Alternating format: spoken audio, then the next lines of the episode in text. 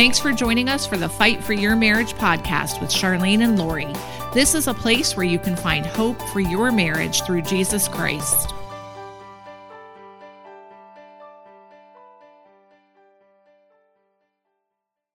Well, thanks for joining us for another episode. I'm excited to share today's episode with everyone. And you are going to be so blessed. Yes, it's a good one. Today, we are talking with Chris, who has a restored marriage. For five years, she's been restored, and she and her husband, Tim, have seen God do a miracle in their marriage. And her testimony is really going to bless you because she has seen God move and she's seen silence from her husband. And she's seen God reiterate to her that I have answered prayers for you and you need to be reminded of prayers I've answered. And she has such a great testimony of what God's done in their marriage. I know it's going to be such a blessing for you to hear it. Oh, when you hear restored marriages in the process of them, it, it will just encourage you to be ready that everything doesn't get restored instantly, but it's a process and a timing of it. But the growth that she has had is awesome. And also, she shares scriptures that the Lord has given her throughout her waiting and standing. And that's where we always say to you seek the Lord and ask Him to give you promises from Him. And you write them down. And as she does, and I do, is she wrote them in her Bible and dated them. And I love hearing that because when you open up your Bible in five years or every day, um, your, or your children want to look at your Bible, they will see all those notes of special occasions and special promises that God has given you. Yep, she had many to share. So get your pen and paper ready if you want to write down some scriptures that Chris shares, but enjoy this testimony of Chris and Tim. Well, Chris, thank you for joining us today. Um, we're going to talk about your restored marriage that's been restored for five years now. And we're really excited that you're with us to share what God has done in your marriage. So glad to be here. And I know that your husband is not with you to share his side of the story today, but he has given his blessing for you to have this conversation. And, you know, sometimes a prodigal comes home and they're willing to share their side of the story. And sometimes they come home and say, I don't want anybody to know what has happened. And sometimes they do what Tim has done. And he said, You can share it, but I don't want to, I don't want to give my side of the story right now and share it. And that's okay. We were just talking about, you know, before we recorded um, that that is still a huge miracle that your husband is saying, tell people what happened, tell people what God has done. And um, so we're excited that you're here to share that story with us today. So glad to share it. Take us back because you had been married for many years, 29 years, before um, you know the problems really hit. And it's very common that we see people in that stage of marriage separating and divorcing. I don't have statistics in front of me but when um, you've been married 20 25 30 years it's like the kids are grown they're out of the house and spouses have to really look inward to each other. And it's a very big demographic that we work with of people that have been married that amount of time so, not uncommon, sadly. But tell us what was going on in your marriage at that time. So, you know, we had always really had a good marriage. Um, we had met in, in, church. We were both members of the same church growing up. And when I was a senior in high school, we began dating. And I think that we both really quickly felt like we were going to get married. And that happened about 15 months later. And um, as I said, we had a good marriage, um, not a lot of conflict, not a lot of issues. We had come from families that um, had not really experienced divorce, so we had not had a lot of exposure. Both his parents and mine, and all of our grandparents had been married long term until death separated them. So we really came at this with you know a good background. And i remember tim telling me very early in our relationship that we had two options and that was we worked things out or we worked things out that divorce was not going to be an option for us so I went into our marriage just, I think, with that firm foundation um, of feeling confident that I felt like the Lord had put us together and that I had a husband committed to me and me to him. And we were not even going to entertain the thought of divorce. And so, probably for many years, um, I had a lot of confidence, maybe even pride, because I thought that we were unbreakable, you know, mm-hmm. that it was all going to be fine. So we had two children, and I was a stay at home mom, and things were well with us. However, our communication was probably a big problem and still is. We still struggle. We are both people pleasers, and we both try to avoid conflict. And so, in that regard, we had a lot of just normal marriage issues that came up that we probably just did not resolve because we weren't willing to talk them out. And so that led on both of our sides to some bitterness, some anger. Um, Tim is a little more passive than me as far as his personality goes in the marriage. And so I kind of was a take charge kind of person. And for decisions and different things, I would make the decision for us and was rather controlling um, and probably not respectful in a lot of regards. Um, had some just some vindictive behaviors at times, could be nagging, all of those things that at the time I did not see. So, you know, me learning all that and understanding all that came later in our marriage when our problems started. And I began to reflect back on my part in the breakdown of the marriage. Mm-hmm. So we just continued our lives, you know, busy with our children and raising them. And I think that we began to lose focus of one another and of the Lord and keeping the Lord the center of our marriage.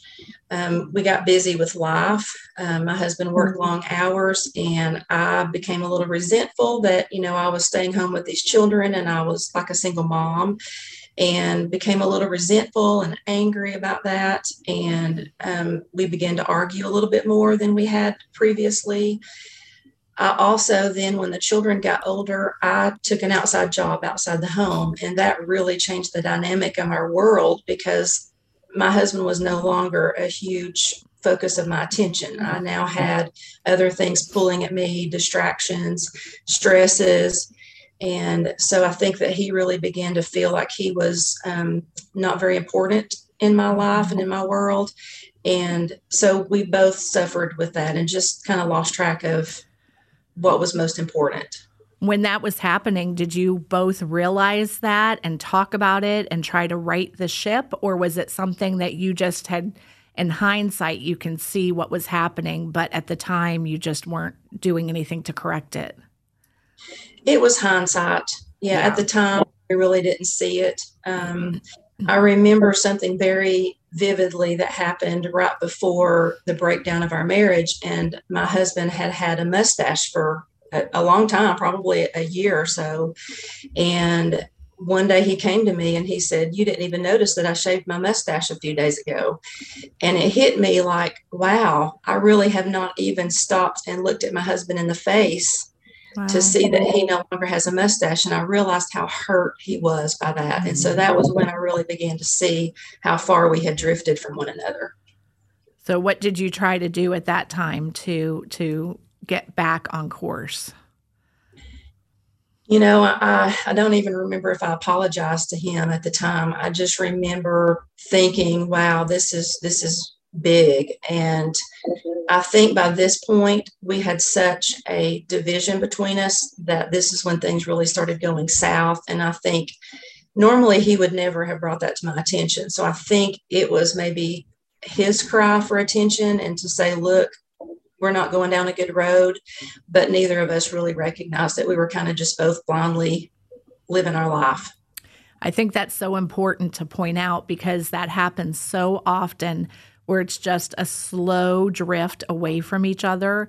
It's not usually an overnight thing or one circumstance, it's 200 little decisions that happen that lead to a breakdown in a marriage. And it's where we as believers need to be on the lookout in our marriages when we start to see those little things happening, those little arguments or things like that. We have to be willing to you know, try to look at them and to make that right so much quicker. And when you're growing apart, you know, as a couple, when you have little kids, it's common because you're focused on raising your little kids, or when you have high schoolers or, or a job or whatever it is that's a distraction. um, there's many things that can really distract from from our spouses. Well, what happened after that as you continued to um, grow apart and and see a change in your relationship? So I would say 2015 is when I really began to notice that something was wrong. And 2015, we celebrated our 29th wedding anniversary, and my husband turned 50. And I remember just feeling as his wife that he was not handling that birthday very well. Emotionally, it was just very difficult for him. And I really didn't know how to help him or support him and didn't even know what to say. Um, so we just continued through the year. And in the summer of 2015, I really began focusing on the Lord. Um, I had always been the prayer warrior of the of the couple and sought the Lord for decisions that we needed to have made and different things. But 2015, I began journaling and really seeking the Lord and reading the Word and just wanting to be in the center of His will. And I can't tell you that I was praying about my marriage. I really still did not see any huge problems. And remember, I had this firm foundation and this confidence and that nothing was ever going to touch us and that we could treat each other however and we could stomp on each other however but nothing was going to happen to us because god had put us together so i was praying and seeking the lord more for my career at this point and i was feeling restless and i wanted to know the lord's will for my life and be where he wanted me to be so by the fall of 2015, I really began to feel that we had a huge drift in our marriage. And my husband was very withdrawn and he began to say things to me that were totally uncharacteristic and just harsh and i just thought wow this is this is not looking good and i remember journaling you know lord occasionally i need you to work in my marriage and um, so by 2016, by February, I really sensed that we were going to be divorced if there was not a huge intervention. Could not put my finger on what was going on. Um, my husband had started working with a younger coworker, and I'd seen some flirtation. But again, you know, I was very prideful, and nothing was going to happen to us. And so by February 2016, I felt like we needed to seek a counselor, and my husband agreed to go with me. And I think out of panic and I rushed to find the first counselor I could find. I did not seek the Lord and who He wanted us to talk to. And we went to our first counseling session. He was not the counselor that we needed at that time, but it was who we got. And I left that first counseling session really just blindsided and devastated by my husband's answers and responses to the counselor's questions. And I left there thinking that he no longer loved me. And it was a huge, just a huge feeling of panic. And what are we going to do? What what happened after that first appointment?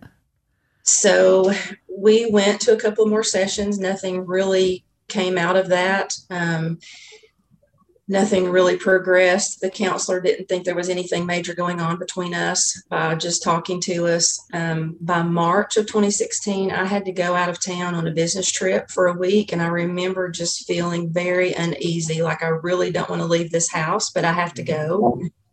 And I got to my hotel room that very first night, and I was 500 miles from home. And it was as if the Lord just turned the light on. Mm. And I just knew that he was being unfaithful to me with this coworker. And I was devastated. And I just remember finding myself beside the bed on my knees, just crying out to the Lord to please stop it, you know, and I just knew. So I didn't confront him while I was that far away. You know, I, I look back and I see that that was the Lord's protection on me. He physically mm-hmm. took me area before he could reveal this to me so that I wouldn't be close to home and I could just have the week to just be with the Lord. Yeah. So when I came home at the end of that really terrible week, um, as I walked in the house, just first thing, the Holy Spirit just directed me to the proof that I needed to know that it was definitely going on. So that is when everything set into motion and I confronted the situation. And of course, he denied it and, and dismissed it as something simple. And it, it, was a lot more involved than what I had what he admitted to. So I am completely devastated. Um, you know, we have a son who's grown, who's married with two children, and I have a son that was still living at home. And my oldest son was at the house at the time, so he knew what had transpired. And we went, I went to our younger son and talked with him. He worked with my husband. And so it was very, he, it was something he needed to know, or he was going to hear it through the grapevine. Yeah. So just devastated. I mean, I can't even tell you. This is somebody that never thought their husband would do this to them and had complete Mm-hmm. confidence in us. And here I see myself now facing this. When everything finally came out and your husband admitted to what had been going on and that he had been unfaithful, um, what what was the answer? Did he want to separate or divorce at that time, or was he looking to work on your marriage and get out of this relationship? Where was he at? So he was still completely withdrawn from me, very cold. Um, I remember whenever we just tried to talk about it that initial time, I remember just kneeling beside him and praying um, Mhm. because I really didn't know what else to do. Yeah. Um, the days that followed were really hard because he would say he didn't know what he wanted to do. He didn't know if he wanted to stay or go. He didn't know if he loved me anymore. Um, and he would make comments that he just wanted out. And so it was very difficult for me to live day by day with him, knowing that he was questioning whether we could fix this or not. And, you know, honestly, he was in such a dark place at this point. The enemy had so blinded him to the reality of his life and you know what God had for us. So within a few days though, I mean I just began just really searching the Bible and and just praying and journaling and you know journaling just saved my life because Amen. days that I couldn't pray, I could journal my thoughts and and I could write down what the Lord spoke to me. And one day through a devotional, um, this is what the Lord sent to me, and it and I knew in my heart it was from God. And He just said, "I've got this. Everything will be okay. Just go out there and love your husband. Forgive your husband. I need you to forgive him and help him climb out of this hole. Be there for him as I have been for you." From God, and I just knew that that was the Lord speaking to me. And he also sent me to Exodus 14 14. The Lord will fight for you. You need only to be still. Mhm.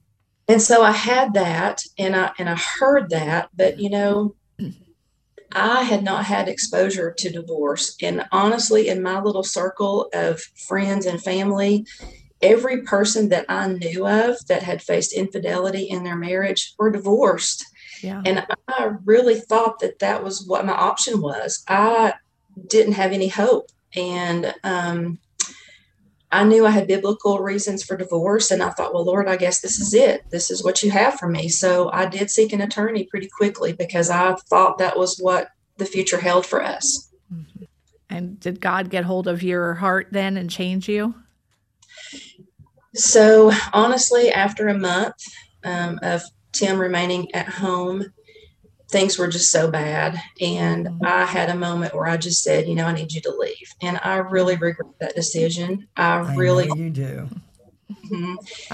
I think that he, as being the controlling wife, the one who kind of took the reins through the years, he wanted me to make the decision to have him leave and to file for divorce so that he didn't feel the guilt of that. Correct. So I asked him to leave, thinking it would be a few days, but it wasn't. He stayed. He moved in with his mother. He stayed gone, and there was silence from his side. So here I am lost. I don't know what to do. And I had a cousin who had been through something similar. Now, she and I had not spoken for greater than 10 years, probably. Her mother and mine were sisters, and there had been some disagreements in the family years before. And so I had not spoken to her. And she contacted me through a mutual friend one day out of the blue and asked to speak with me. And honestly, her testimony was the hope that I had. The first time I had hope that maybe we could be restored. Praise the And, uh, Yeah, if she had not come to me and shared her testimony of restoration, I don't know where we would be. So I'm very mm-hmm. grateful for her willingness to do what the Lord asked her to do. And I'm very grateful that the Lord allowed us that time of, of just being together again. It was just wonderful. Wow. Well, reconciliation uh, with your relationship with her mm-hmm. is also showing you that God can do anything regardless of the years, and True. nothing is too hard for Him. Mm-hmm. And for Him to show you that and to speak to you um, is tremendous because you you had more than one miracle with that. The Lord is speaking to you. He's speaking you scriptures, and then you have a cousin that you restore a relationship that needed to be restored in a family. And so God is you can see God moving, but you know it, it's hard when especially when husbands and wives have this separation and have these words or the silence of words of of different things yeah. that that but God is speaking to you and directing your steps which is so great when you seek the Lord he does answer us absolutely so that that conversation and that exposure was your first exposure to the hope of restoration correct exactly and um, speaking to her she actually turned me on to Rejoice Marriage Ministries. And so I added that devotional to my daily devotions. And, um, you know, I love Tuesday's devotions, hearing about the mm-hmm. prodigal's perspective. And it just gave me some insight into what my husband was going through because there was silence on his, his part and I didn't hear anything and didn't see anything.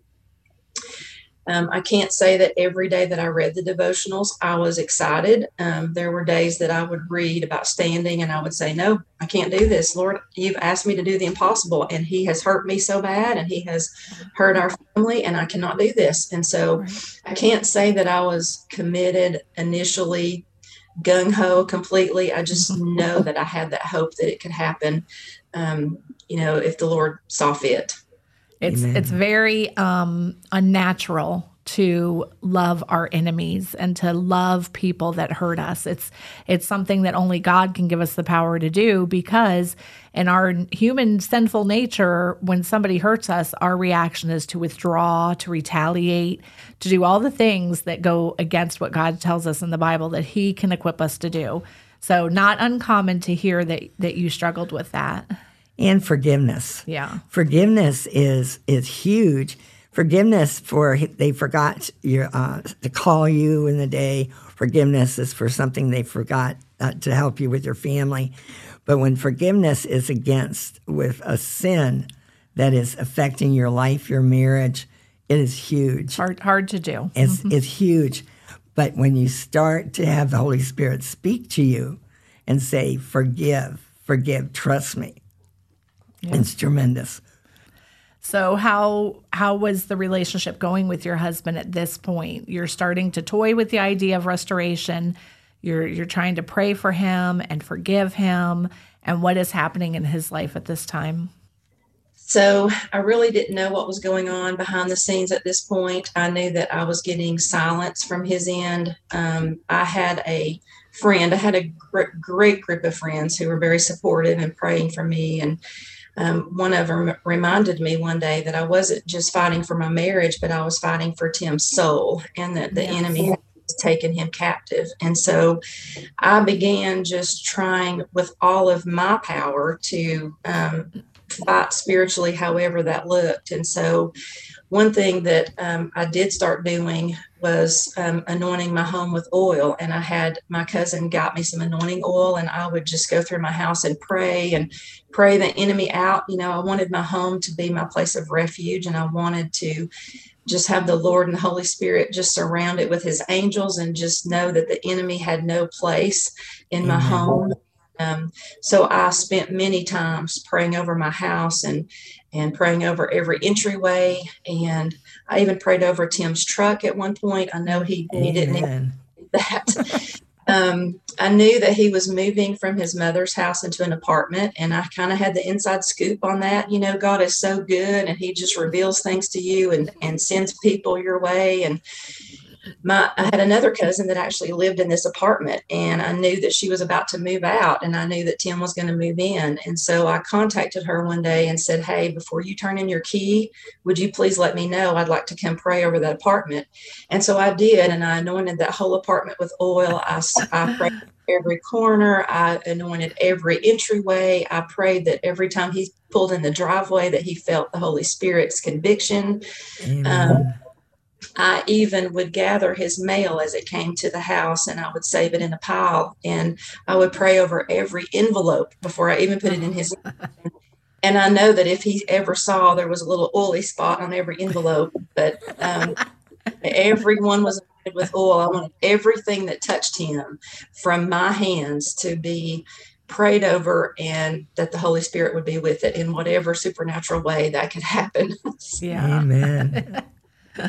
he is, he is, God is so powerful, yeah. and your obedience and you and and you surrendering your heart to anoint and change you and anoint your husband's everything is huge. Yeah, because that's only, that's quite an opportunity to be able to go pray over his apartment before he gets there.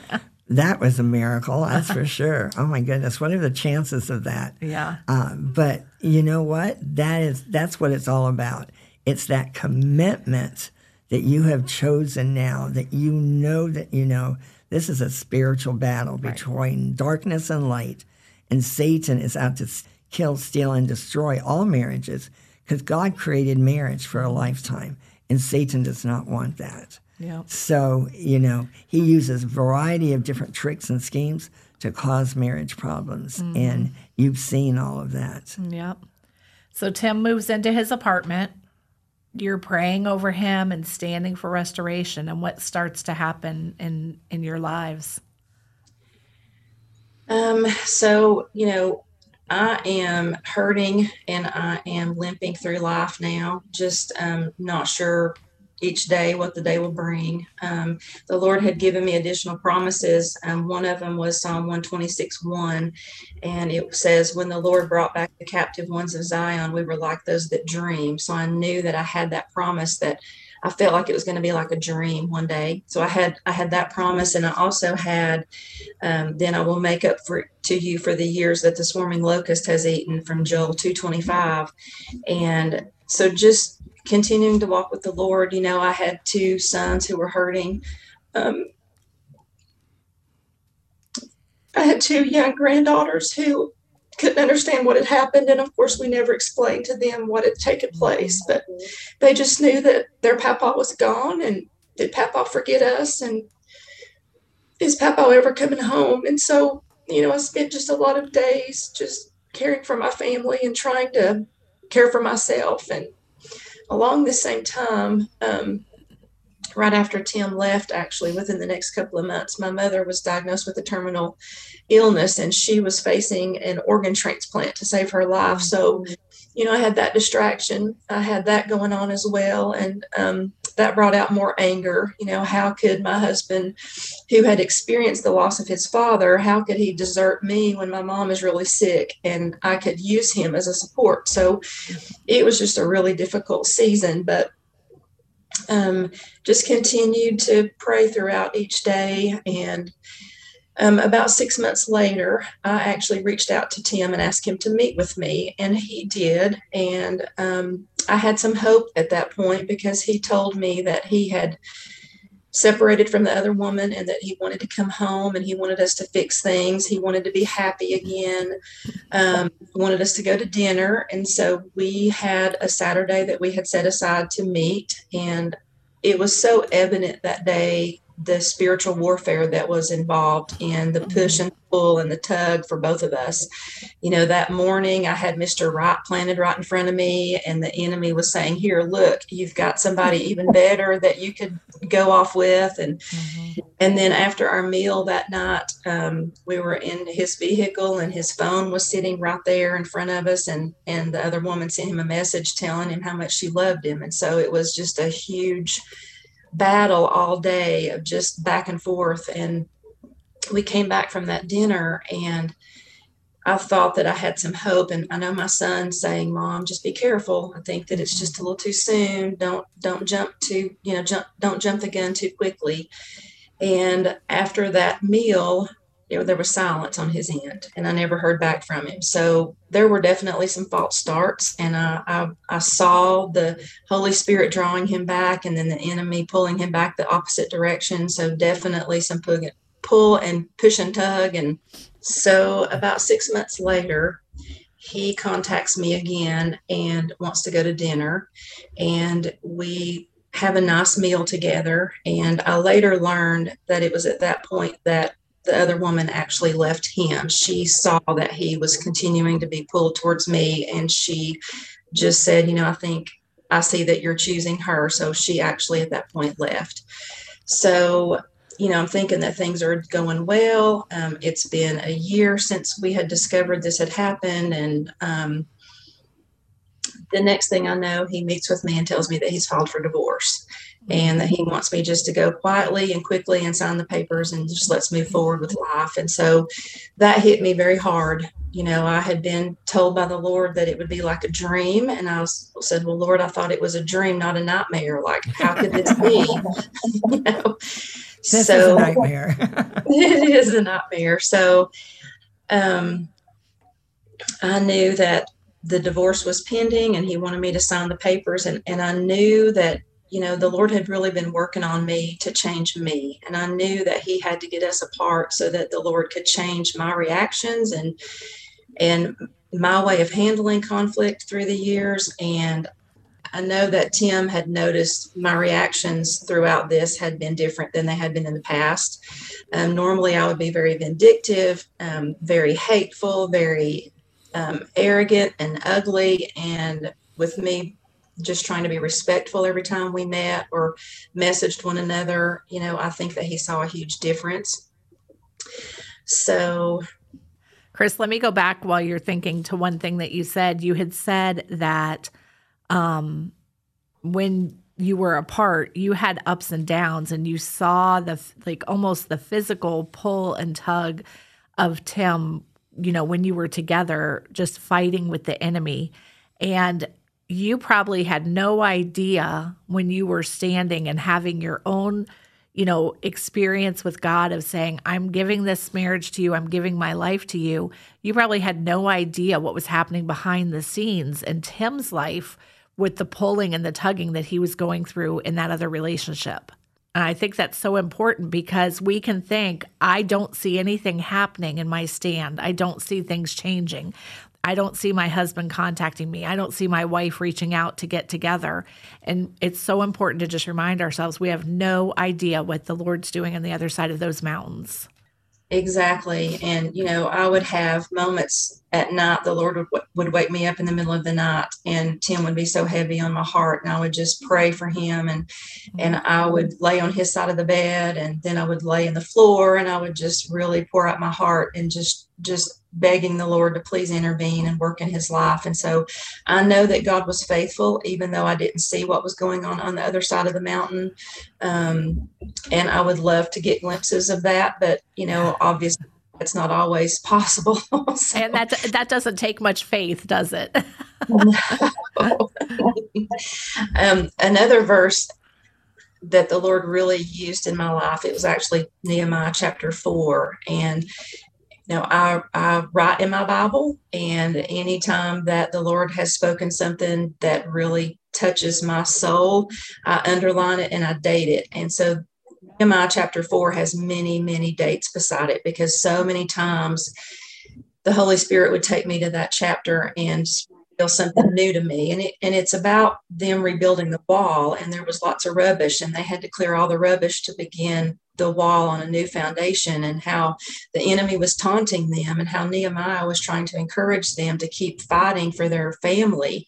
And he says in verse 14, Do not be afraid of them, the enemy. Remember the Lord who is great and awesome and fight for your family.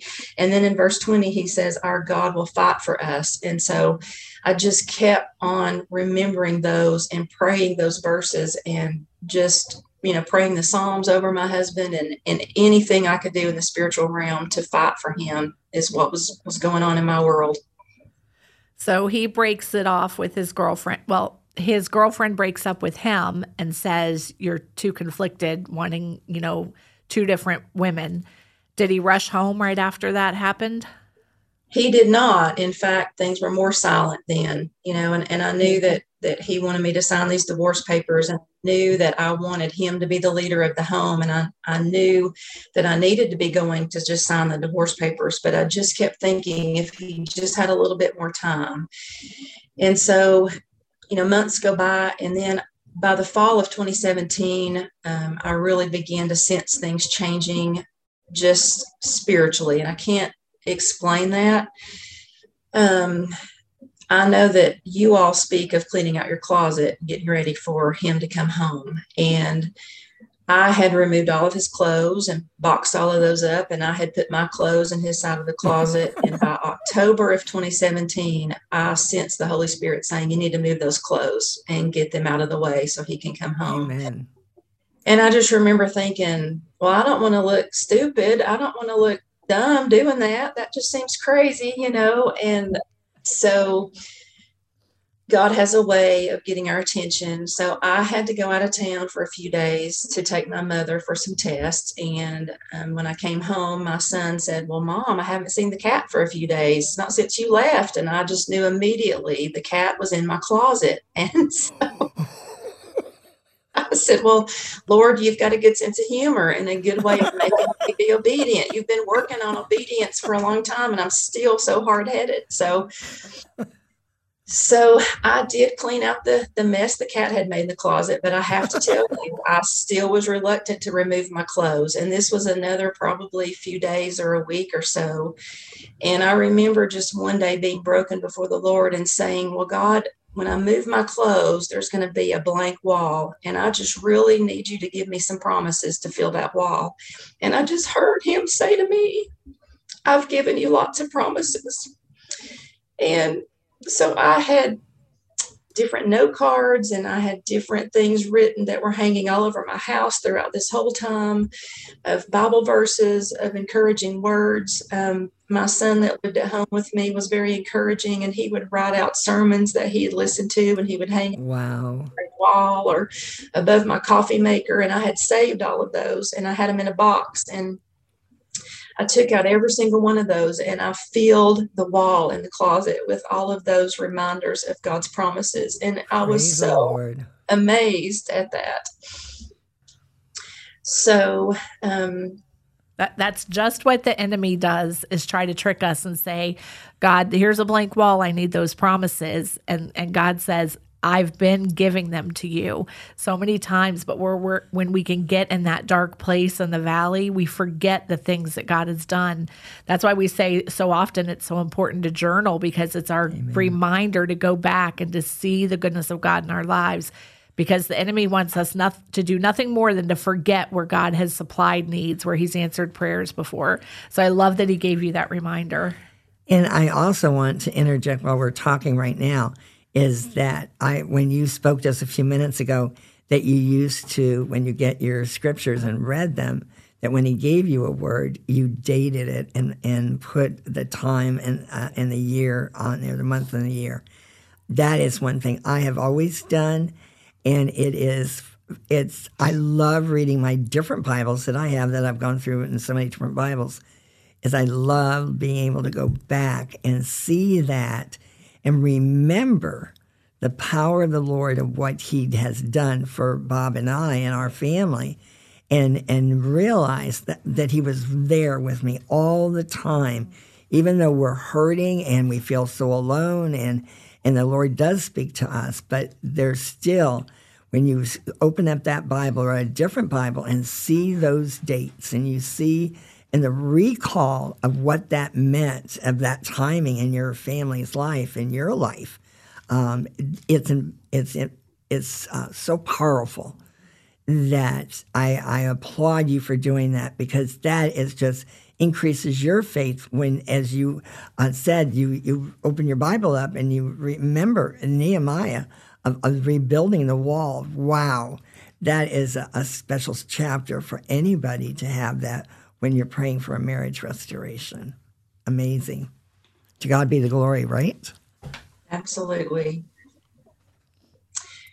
So, the first of November, um, I knew that we were about to face another difficult season. We had the holidays coming up, our 31st anniversary was coming up, and I knew that I needed to really be strong for my family and for myself as we faced that. And so, one Saturday, the first part of November, I was preparing to just go spend the day with the Lord. Um, you know, I had the um, the blessing at the time of not having young children and I had some free time. And so the Lord had given me some really special places along the river and in the mountains to go just spend time with Him. And that's what I had set about to do this day, the first part of November in 2017. And as I was getting ready, I was listening to a podcast and I think it was focused on the family and something that the speaker said. I don't even remember what she spoke, but she said something about our family members not feeling included or a part of the family. And I just sense the Holy Spirit saying, Well, Tim doesn't feel a part of the family. And mm-hmm. I just remember being a little defensive that, you know, well, he's made these choices. And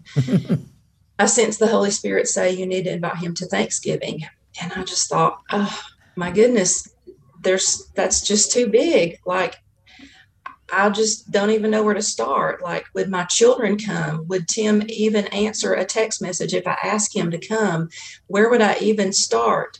And not only that, but, you know, I was shouldering the financial burden of my home at this point, and I didn't have a lot of extra money. So, even the thought of going to buy all these groceries and fix all this food just seemed overwhelming to me. So all day, I just really contemplated and went back and forth on this um, that I felt like the Holy Spirit was leading me to do. And by that evening, I just remember thinking, well, the enemy wouldn't be asking me to do this. So I know it's from the Lord. It's got to be. And so I just remember saying, okay, I'm going to do it. And I think the enemy whispered, honestly, I think the enemy whispered to me and said, What are you going to do if Tim says he'll come? And I remember saying out loud, I'm going to fix a meal for my family if he comes. So that evening, I did send him a text and just said, I know this is random, but I'm going to fix a meal for the children for Thanksgiving and we'd love for you to come. And I heard nothing. And I thought, well, I'm not surprised. There was always silence on the other end until two days later. And on Monday evening, he replied back that he would love to come. And I was just blown away.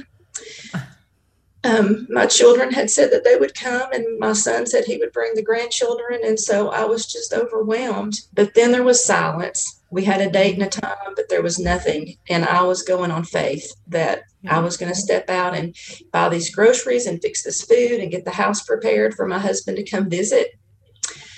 And he came. And I will tell you that if I ever saw a picture of the prodigal son mm. and how the husband, I mean, the, the father welcomed him home, my children hugging their father was such a picture of grace and mm. mercy. Mm. He was not met with anger or with bitterness or hate, but he was hugged and he was welcomed home. And it was such a picture of what we come before the Lord and how gracious and merciful He is to us and our right. sin, that He welcomes us with open arms. And yes, He does. It was just such a glorious time. It must have thrilled your whole family on Thanksgiving to have that happen. And we love the holidays, as you know, as you read your daily devotionals.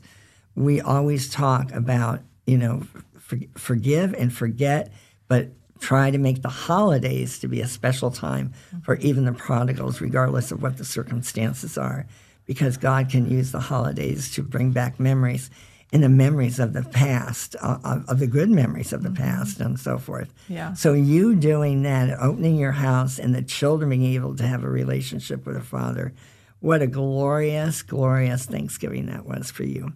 And may we say now, all holidays, whatever you can do, listen to the Holy Spirit because He can use those different holidays and special occasions to really heal and restore relationships. Just mm-hmm. talking and seeing each other. It's huge. Right. How, how did things progress after Thanksgiving that year? So, um, that evening after the meal concluded, um, and, it, and it really felt very natural to have him there. It felt like he had never left. Um, but as he walked out the door, I followed him outside and just me and him in the garage. And I just said, Can we just stop the divorce and just try to fix this? And he said, No, we can never fix it you will never forgive me. We can never move forward. Um, I'll have to pay for this for the rest of our lives. And so, no, I can't do it. And so I was devastated. You know, I had followed the Lord, I had been obedient, I had tried my best to do every step. And still, my husband was saying no. And the enemy still had him so blinded. So there was silence through Christmas, um, no contact with me or the children, which was very hurtful for all of us. Mm-hmm. And on Christmas night, I remember sitting alone in the house and texting or typing out a text to send to him, just telling him Merry Christmas. And I hit send three times and it didn't go through. Mm-hmm. And I said, Okay, Lord, you're telling me you want him just to be alone and quiet and your voice, not mine. And I want to be obedient to that. So I was, I, I didn't send the text. And three nights later, I was sitting watching a movie by myself, and Tim called my phone suddenly out of the blue. And um, I thought, well, what have I done now? Because the only time he would really ever call me is when he was upset about something. So he called me, and I just remember saying a little prayer before I answered the phone. And he just said, Hey, would you like to go to dinner Saturday night? And it was not the sweet, you know, dripping with honey, very sincere. it was it was kind of harsh, but I took it. so, um, so Saturday. you have to thank God he called. So Saturday night, we actually went to dinner, and I just knew, I knew that something was different this time. I knew that he had changed his way of thinking and that there was definitely a change. We went and had a nice meal, and then following dinner, went to a coffee shop and ran into some people he knew, and he introduced me as his wife. And I just knew wow. that that things were were on the upswing at this point. That's huge. Praise the Lord. I, I think it's not to go without mentioning the silence you had after Thanksgiving. So common because people get discouraged because they see one answer to prayer. They have contact, they may have a meal like you had, and then they see their prodigal go silent. And it's so common that we see it time and time again. And usually, like my dad would say, it was just the war happening on the back end of things, of them fighting the enemy and saying, you know, I have too much shame. Um, you had said that Tim said to you he didn't think that you could ever get over what he had done. Um, and that's shame that a person feels, you know, when they've been the one that has caused the problem in the marriage or the sin. Um, or the offense. Even though you saw all throughout your marriage there was times that you said i was too prideful. I was doing this wrong and that wrong. And um, that's just another lie from the enemy that that he wants us to believe. Did tim know that you were standing for marriage restoration through that time he did i can't remember the exact time um, i think at, at one point he had pretty much asked me to go file for divorce and I had told him that I would do that because he asked me to. And um, then after reflecting on that, I, I, remember just thinking, I'm not ready to close the door on this, and, and I can't be the one to make that decision. And so it was at that point that I said, I think I texted him, and it was, I tried to be very respect respectable and just said, you know, I, I feel so strongly about all the years that we've shared together, and I just cannot do this. And so, if you choose to file for divorce, that's in your court, but I'm going to stand for this and, and I'm going to forgive you and, and I'm going to be here when you're ready to come home. That's awesome. That's great. Well, awesome. what hap- what happened on your date Saturday night? Well, so we just had just just a nice time of fellowship.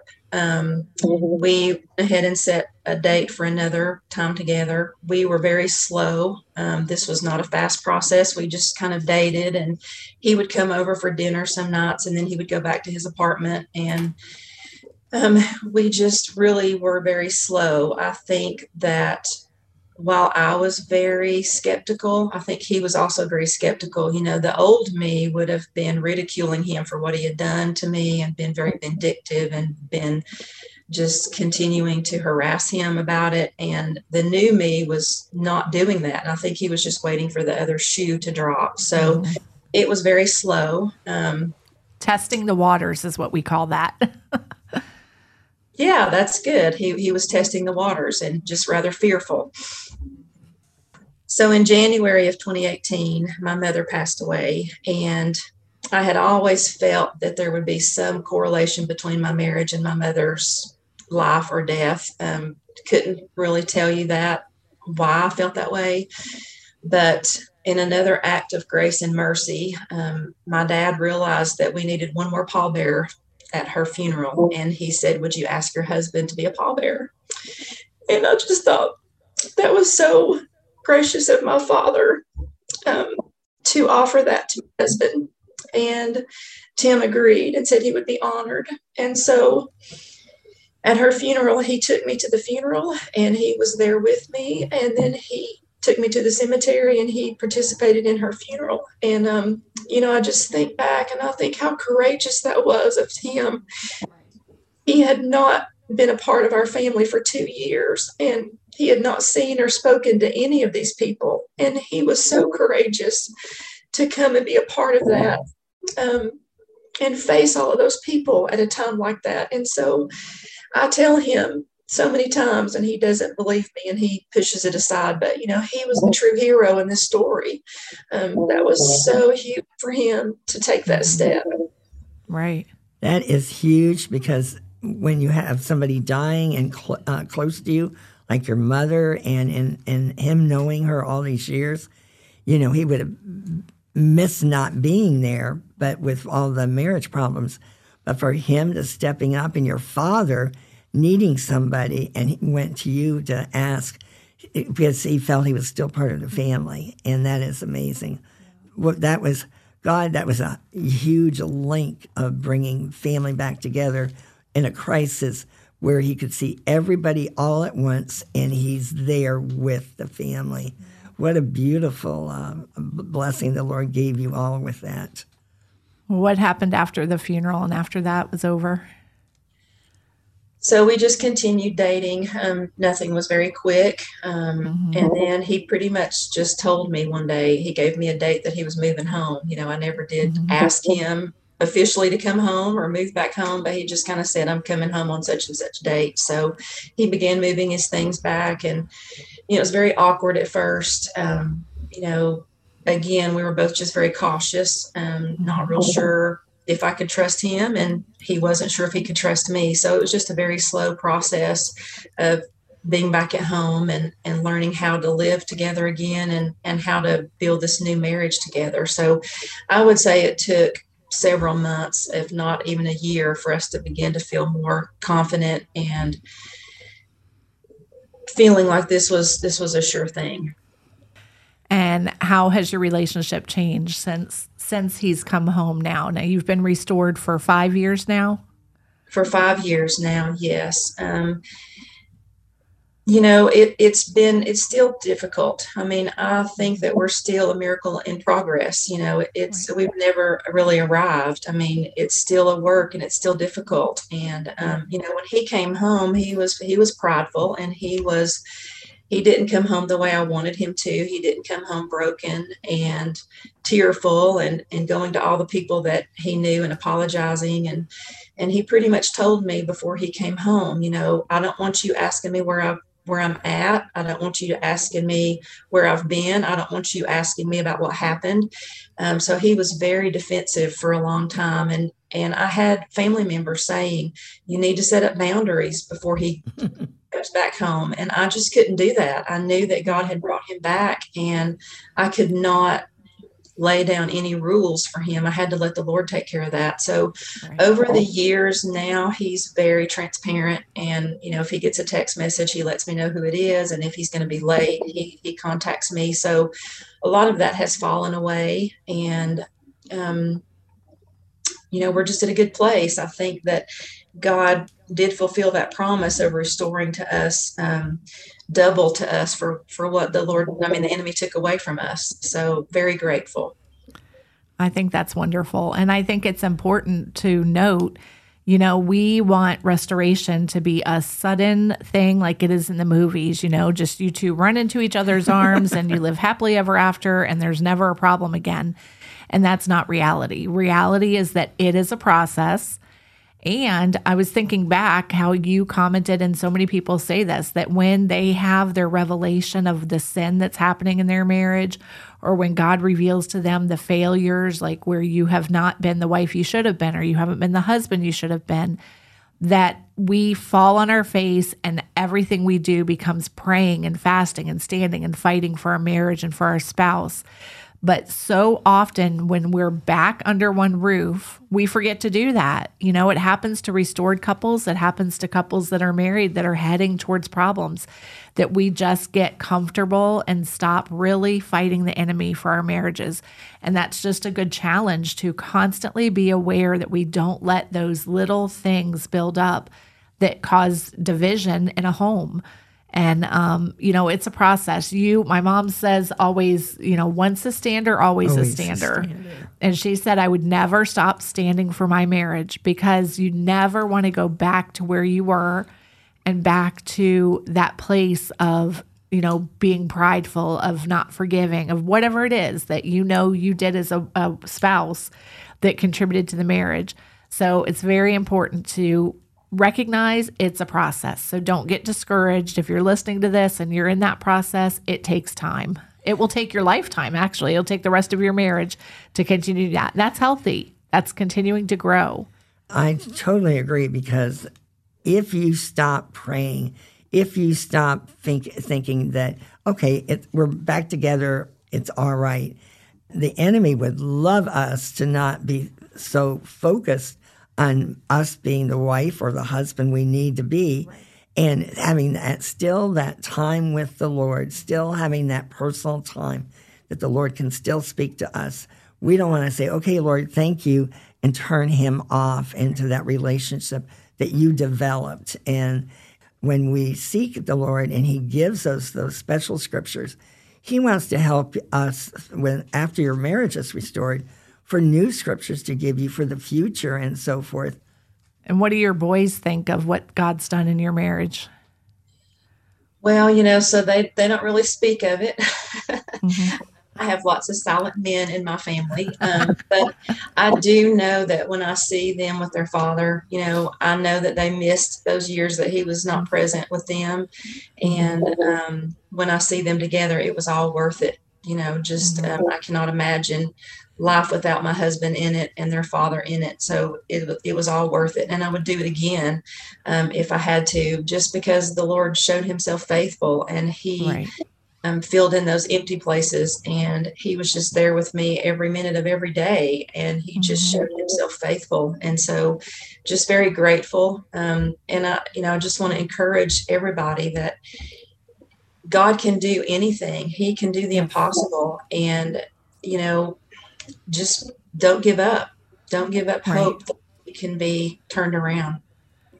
That is a great a great um, challenge to end on to not give up hope because there is always hope. No no situation is beyond what God can handle. And it's hard to remember that when we're in the pit and feeling so devastated, but there is hope. Well, Chris, thank you for sharing your testimony. Um, we love to hear what God's done in your marriage and what He's done in Tim's life and your life, and um, we just appreciate the way that you've you've shared your story today. It has absolutely been beautiful and so encouraging for yeah. others. Oh my goodness, they will be so blessed to hear your stories, and and the restoration process especially with your sons now having a good relationship with their father, which is so mm-hmm. important for everybody. So, you know, we're just praising the Lord for how God is so faithful in restoring dead and hurting marriages. To God be the glory. Thank you so much. Well, I hope you enjoyed that episode and I hope that was a blessing and an encouragement to you. I want to share a couple of resources with you.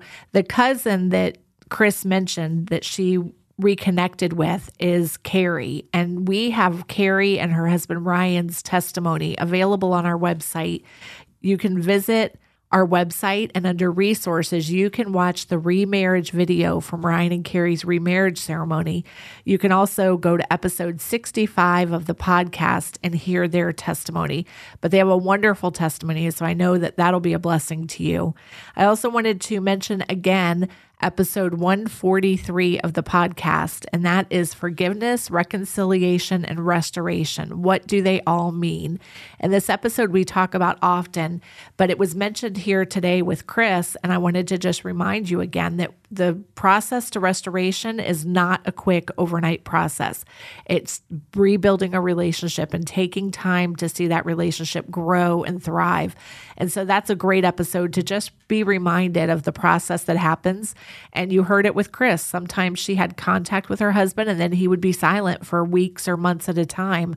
And that's part of that process. So that's a great episode to listen to, episode 143. And we'll link both of these in the show notes if you'd like to go listen to them.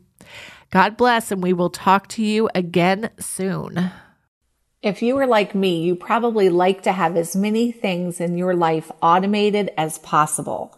Nowadays, we can automate so many things from telling our vacuum when to clean the house while we're at work to automating the oven to turn on to cook our dinner.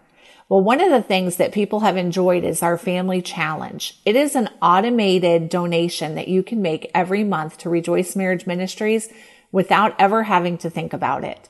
When you sign up for the family challenge, you can pick your predetermined donation amount.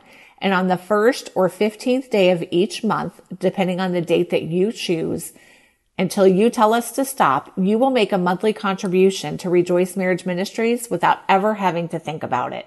You can visit www.rejoiceministries.org and click on donate to find out more about the monthly family challenge. If we can help you in any way, we invite you to visit the website of Rejoice Marriage Ministries at www.rejoiceministries.org. Thanks for joining us today as we proclaim that God heals hurting marriages.